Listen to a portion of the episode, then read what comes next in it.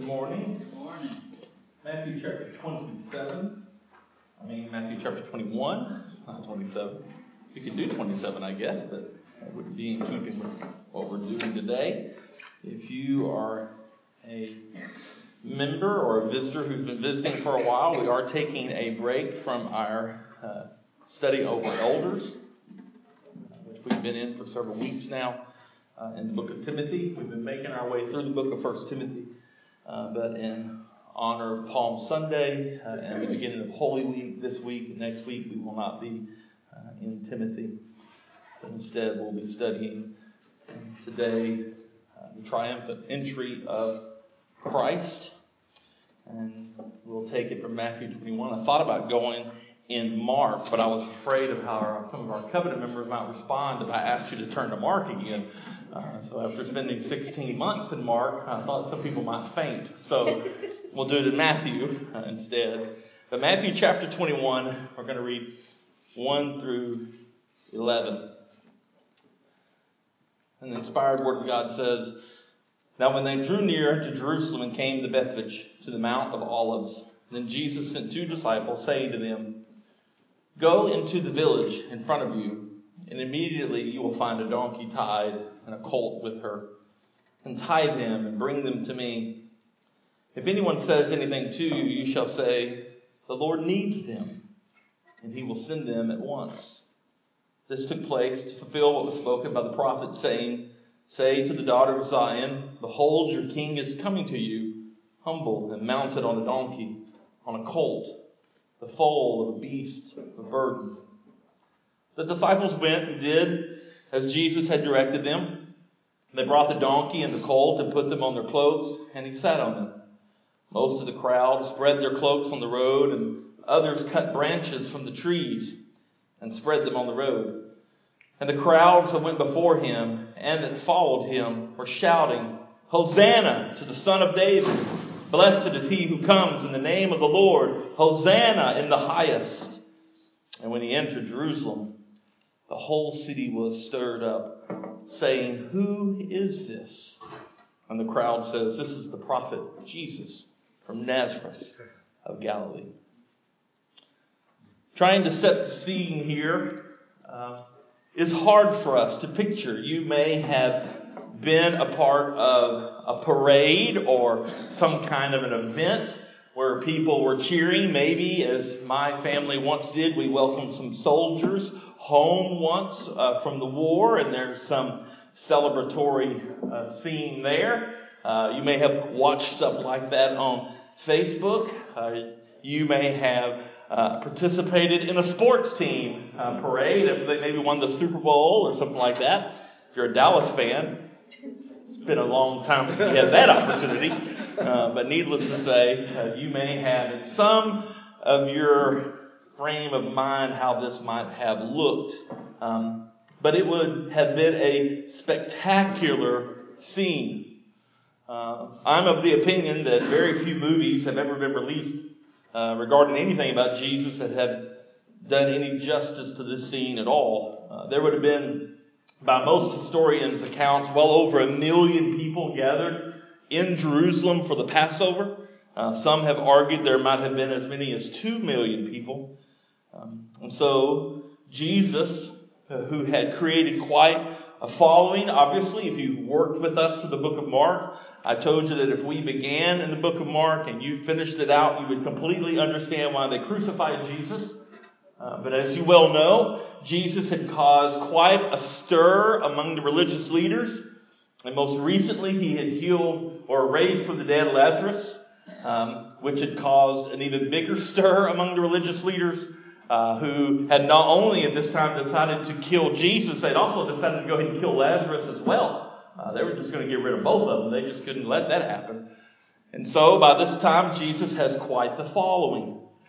Jesus had gone fairly quiet and done some private ministry with his own disciples.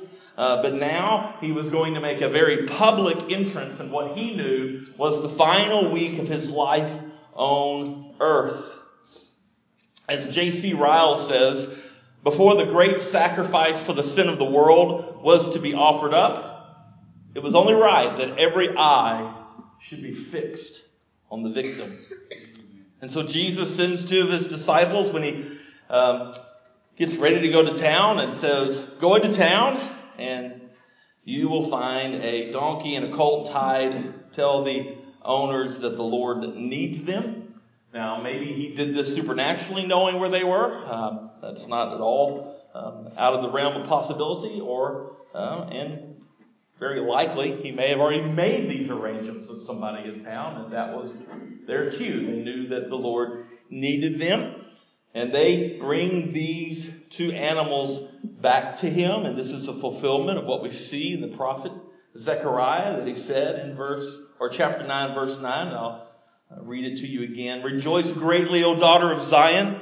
Shout aloud, O daughter of Jerusalem. Behold, your king is coming to you. Righteous and having salvation is he, humble and mounted on a donkey, on a colt, the foal of a donkey. They bring these animals back and they set their garments on these animals and Jesus sets upon them and you would uh, be rather shocked to find out the controversy of that phrase, how people are trying to, because a couple of gospels only mention one animal and they're probably, oh my gosh, this is this means the Bible's not true, and there's all kinds of debates about that. It's quite funny to see some of these debates they do about this one particular passage. Obviously, the fact that uh, some of the other gospel writers admits two animals does not mean there's not two animals. Matthew says there are two, and there's actually some people who think Jesus stood upon these two animals and rode in. That's not a picture at all. Um, I think he sat on the garments is what he means. So he sat on one animal, and they may have used the other one um, for carrying stuff. He may have ridden one and then switched to There's all kinds of debates, but here, here's what I know. He, he rode these animals in a fulfillment of uh, what prophet uh, Zechariah would say. And then in verse 8 we find that the people, there's a crowd of people following Jesus. And there's a crowd already in Jerusalem watching this happen, and they began to lay their coats or their cloaks on the ground in front of Jesus as he rides into town, and along with cutting branches from trees and laying them, spreading them on the road. We know they're palm branches because the Gospel of John in chapter 12 tells us that, and that's why we have uh, Palm Sunday. And so, if you can, once again, just picture this scene as Jesus, the prophet, as some would say, as you hear them say at the end of this passage we read, as others would say, the Messiah, the King of Kings, as he begins to ride into town on a donkey. Let's just be honest. If you're going to make an entrance on an animal, I'm thinking tiger, lion. I mean, there are a lot of images that come to my mind. How many of you say we just went to the zoo last week or two weeks ago with my family for spring break, went to the Fort Worth Zoo, and we saw a lion? Uh, he wouldn't even get up off the ground. He just laid there with his feet up in the air, and he was still a massive animal. I was scared. He was just laying there. We saw all kinds of tigers and everything else. Um, there were no donkeys that I was aware of that was displayed. They didn't have a, a donkey exhibit. Those are not real popular for people to go to. Um, this is not what you would picture a king riding upon, but it is a fulfillment of the prophet. Behold, your king is come to you, humble and mounted on a donkey, the foal of a beast of burden. So you can just see this scene. Most historians argue that with the at least a million people there, with the crowds that had been following Jesus, Jesus was coming to make his entrance. Thousands of people were beginning to hear this, and they think that there might have been tens of thousands of people at this scene. As Jesus rode in with his own crowd. And they began to shout as they laid their cloaks down and laid their palm tree branches down in honor and respect to the Messiah. And they would shout, which we have a hard time doing that in the church, but they would say, Hosanna to the Son of David. Blessed is he who comes in the name of the Lord. Hosanna in the highest, and it would have been louder than that. Now, Hosanna is often thought, that word is often thought as a declaration of praise, and, and it is, and eventually becomes that for us as believers. I guess you could say it's similar to hallelujah, but it's actually, actually, it's a plea for salvation. Mm-hmm. Our word Hosanna comes from a Hebrew phrase, and that Hebrew phrase is only found in one place in the entire Old Testament, and that's in Psalm 118, 25 through 26. And the Hebrew word there says, means, save us, we pray, O Lord.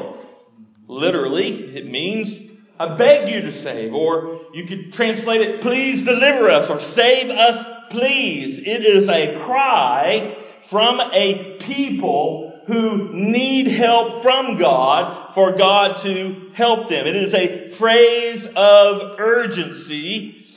And you could also translate it like this, save us now.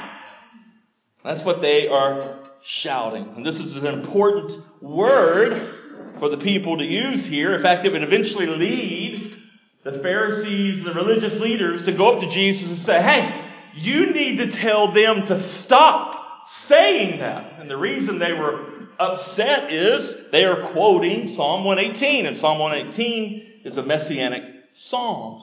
And it is one of the six psalms most frequently quoted in the New Testament that is applied to Jesus. So this is a big deal that the people are shouting this towards Jesus. They are proclaiming him in this scene. They are shouting in front of all these people, here is the Messiah. Now, for some of us, we have a hard time completely understanding this.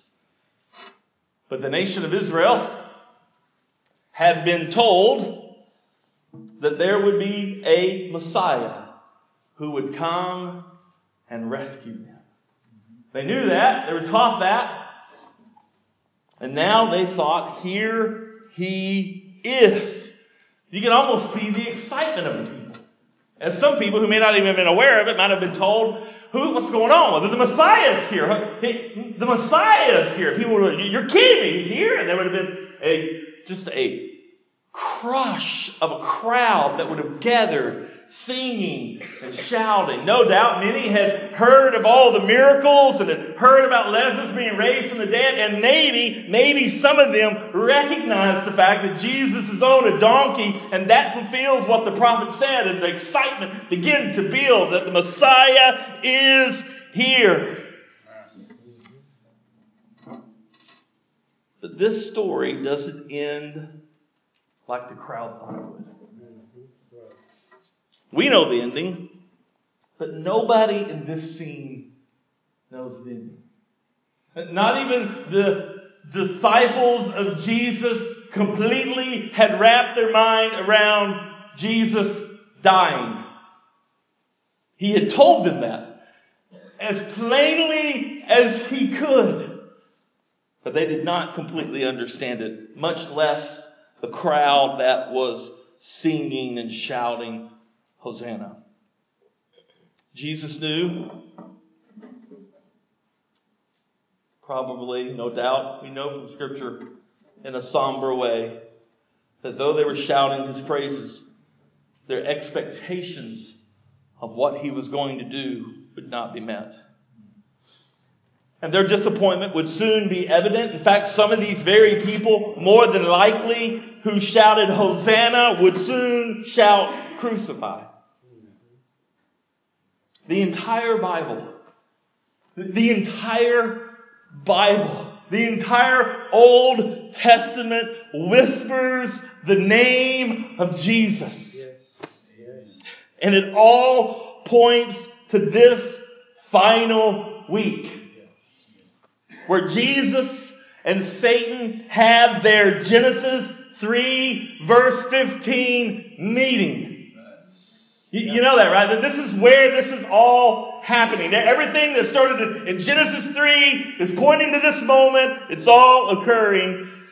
God said it would happen. And in Genesis 3.15, I will put an enmity between you and the woman, and between your offspring and her offspring. And he shall bruise your head, and you shall bruise his heel. This is that week. The gospel in Genesis chapter 3 proclaimed that there would be a Messiah. He would come. The enemy would bruise his heel, but he would crush his head. Yes. And this is the week where Satan will strike first. He will have Jesus crucified. But it will not be the final blow. Good Friday is on the horizon. As S.M. Lockridge would say, the pastor of Calvary Baptist Church in San Diego, in his infamous Easter meditation. It's Friday, but Sunday's coming. and if you have not heard that, you should listen to it. It is good.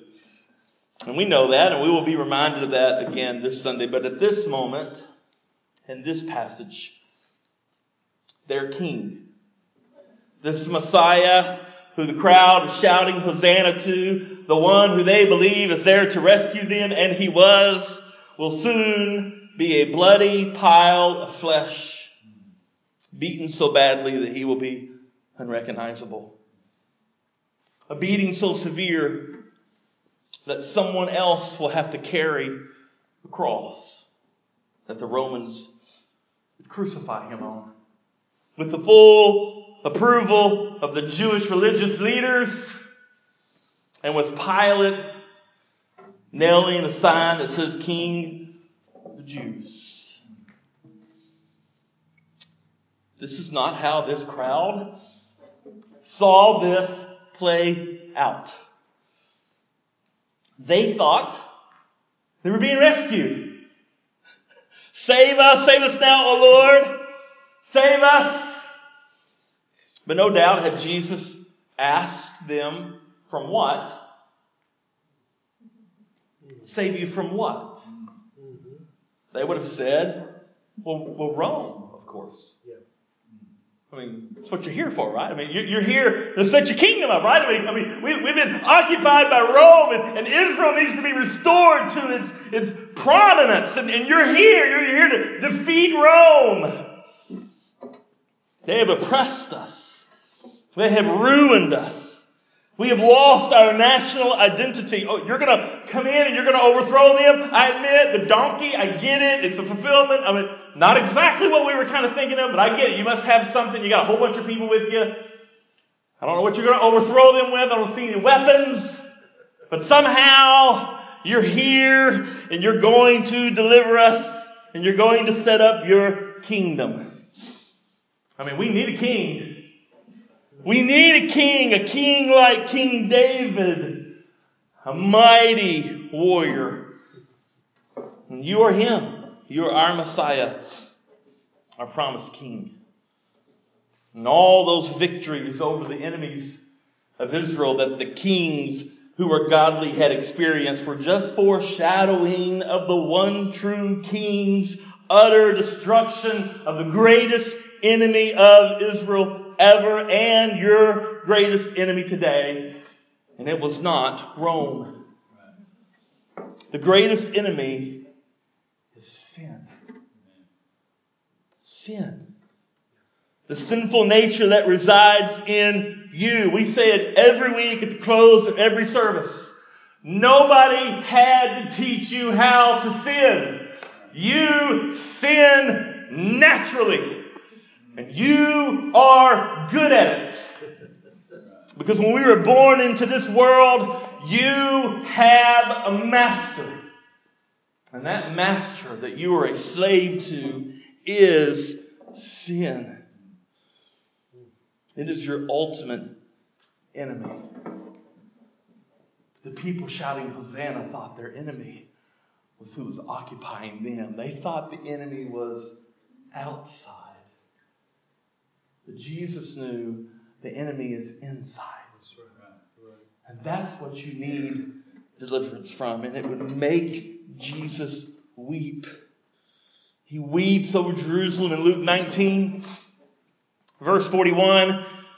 And when he drew near and he saw the city, the creator of the universe, God with flesh on weeps over the city.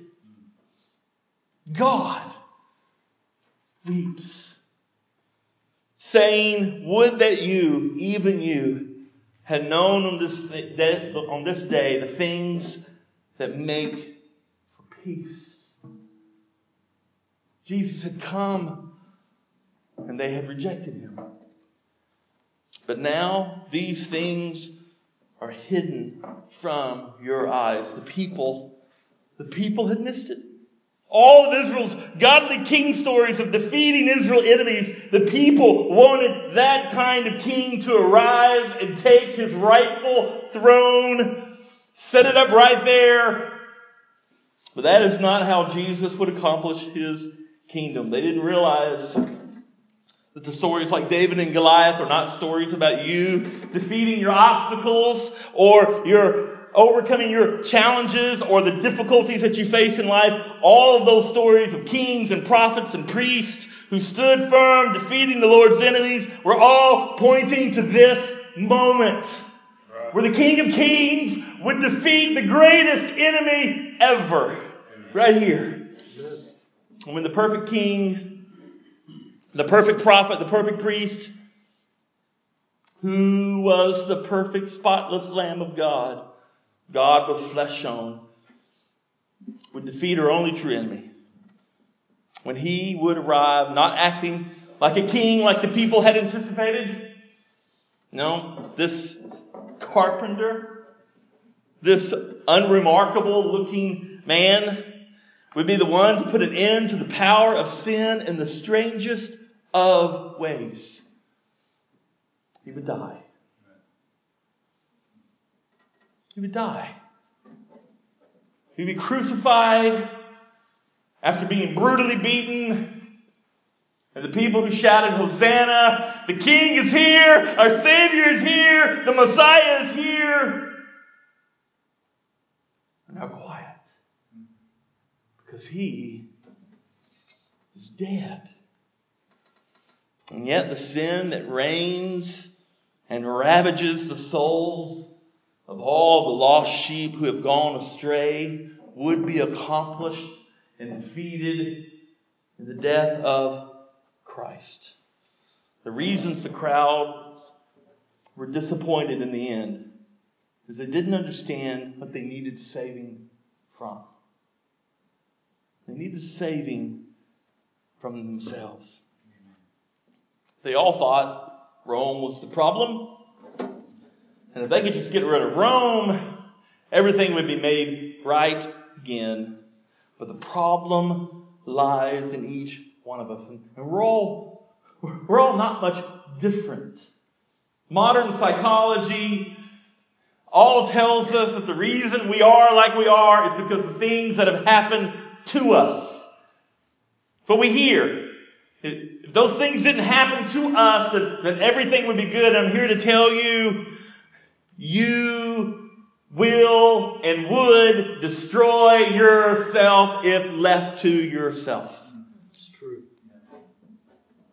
We see it time and time and again. You can shield a kid away from every sin known to man, and then you release them at 30. and you know what they will do? Sin It's true. Because the enemy resides inside. Your greatest problem, although there are things that happen to us that affect us, I get that. But your greatest problem is that you have a sin nature. And it wants to destroy you. Romans 3:23 said, For all have sinned and fallen short of the glory of God. The people here had failed to see that reality and our own failure. Too often we forget that truth. And yet, even while we were sinning, even while we are in opposition to the King of Kings, God loved us so much that He sent Christ to take our punishment for us. Even when we don't understand, even the people who shouted, crucify, even the disillusioned disciples who would find themselves hiding, Peter who would deny Christ, and the rest of the disciples who would flee, Jesus, even in that rebellion, at that very moment, was saying, I'm going to pay for that sin because I love you. So that Palm Sunday begins the final week of our redemption. Jesus came to die in the power of sin to be a master over those who would believe would die with him. Your greatest struggle this morning is not your finances. Your greatest problem is not your relationships or your past. It's not your spouse. No one laughed. They were fearful. It's not your spouse. It's not your children. It's not your job or lack of a job or whatever else you have on your list. Your greatest struggle is your sinful nature. Romans 6, Paul says it this way, inspired by the Holy Spirit of God. For when you were slaves of sin, you were free in regards to righteousness. But what fruit were you getting at the time from the things of which you are now ashamed? For the end of those things is death. But now, speaking to believers, but now that you have been set free from sin and have become slaves of God, the fruit you get leads to sanctification and its end, eternal life. For the wages of sin is death, but the free gift of God is eternal life in Christ Jesus our Lord. Here's the truth. If you don't understand that you need saving, then you will never recognize a Savior. And if you misunderstand what you need saving from, you'll miss the Savior even when He rides by. The Jews, this crowd in Matthew 21, was interested in political salvation. Boy, could we stay there a little while. but we won't. But the Jews were interested in political salvation when they needed spiritual salvation. So no matter, no matter what sin entangles you today, it still entangles you.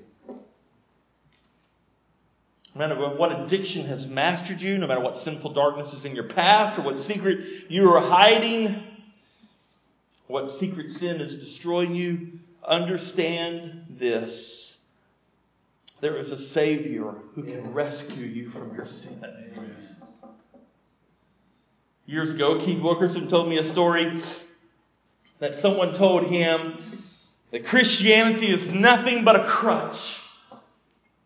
He said he responded that a crutch isn't a bad thing for someone who's lame. Let me tell you, we need a Savior. And you would say,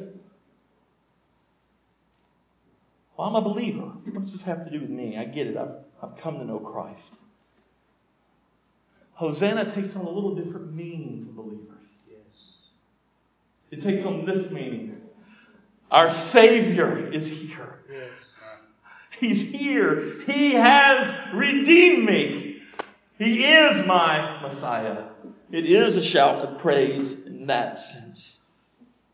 But if you're here today and you have never come to Christ, I want you to understand that you have been mastered. You might say, I want to run my life the way I want to run my life. I got news for you. You're not running your life the way you want to run your life. You're running your life the way your sinful nature wants to run your life, and you are not in control. Your sinful nature is. And I'm here to tell you you have the chance to be made new. To be, to have your heart of stone turned into a heart of flesh. To become a new creature. That the old has gone and the new has come. And you, you in Christ have the ability to walk away from being a slave to sin and by the power of the Holy Spirit through the sacrifice and resurrection of Christ, you have the ability to become slaves of righteousness. Why don't you do things that are godly? I just can't help it. You remember how you couldn't help doing sin? Now you can't help but doing things that honor God. You know why? Because the Holy Spirit has control of you. You say, well, I still sin. Yes, you do. But now you know it. Now when you do those things, there's a voice that says, doesn't say you're pathetic and worthless. That's the enemy. He still likes to come in. It says, This is not what I have. This is not what I've redeemed you for. There is something better than what you've just done. You are no longer slaves of sin, but slaves to righteousness. So we do it every week. Here's the gospel presentation. You are born into sin. I hope you never grow tired of this because you need to be reminded. You ever noticed how they constantly, Paul constantly reminds the people of the gospel? That's because we need to be reminded of the gospel. We were born into sin. No one had to teach us how to sin. We sin naturally and we sin well. And even while we were sinning, God looked at you in your sin. I don't care what it was. I don't care what you were doing. God looked at you and said, I want him. I want her to be adopted into my family. But a blood, blood had to be spilled because a sacrifice had to be made. So God sent Jesus. God was flesh on to take your punishment that you deserved by going to the cross. 2 Corinthians 5, 18 through 21 gives us a great picture of this. Paul, inspired by the Holy Spirit of God, says it this way All this is from God, who through Christ reconciled us to himself and then gave us the ministry of reconciliation. That is, in Christ, God was reconciling the world to himself, no longer not counting their trespasses against them, and entrusting to us the message of reconciliation. Therefore, we are ambassadors for Christ, God making his appeal through us. And listen, we and me today, I implore you on behalf of Christ, be reconciled to God. For our sake, he made him, Christ, to be sin who knew no sin, so that in him, believers, listen, this is you, so that in Christ we might become the righteousness of God. The great exchange. On the cross, for those who believe, you exchange your sin and you get Christ's righteousness and you are made new. And that opportunity is available to anyone in here who has never become a believer. And you say, how do I do that? Do I need to repeat a prayer? Do I need to say a certain set of magic words? Is there something magical about coming and grabbing your hand? There is not. How would I become a believer? Normally I say repent and believe. And that's true. I also think you could cry, Hosanna. Hosanna. God save me now. Joy for us to shout those words. As Keith comes to lead us in a time of worship, I hope the words Hosanna will never mean the same to you again. But that Hosanna will be the cry of a believer who recognizes their salvation is found in Christ and in Christ alone. And so that when we sing the words Hosanna, Hosanna in the highest, it would mean so much to believers. I hope and I pray as God continues to mold our church that somebody would come in the next time we sing that song and they'd say, I don't know much about that Hosanna, but those people sure are excited about saying that word. It's great meaning for us. Let's pray. God, you are good. We proclaim Hosanna. Thank you for Christ. I thank you for the cross. Thank you, you did not leave it up to us to earn our salvation, God, because we would have never earned it.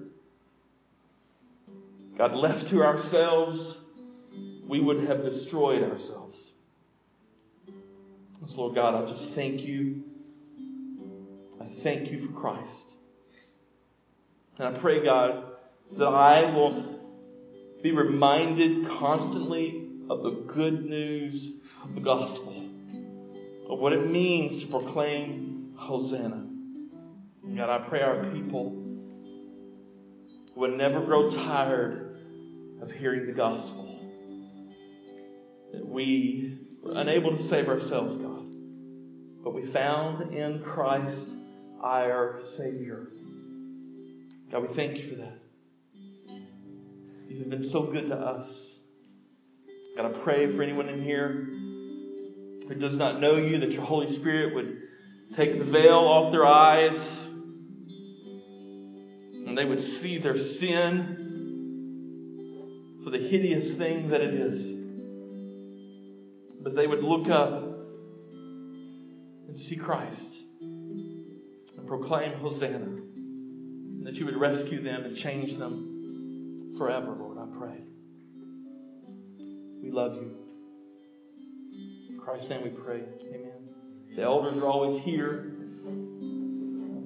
We always stay behind to talk or to counsel anybody who needs to talk. If you would say, Well, I just want to repent and believe, I just want to cry Hosanna and come to know Christ, and if I do that, how will I know that I am a believer? Because you will never be the same again. That's how you'll know. You'll never be the same again. Once a slave to sin, in Christ, a slave to righteousness.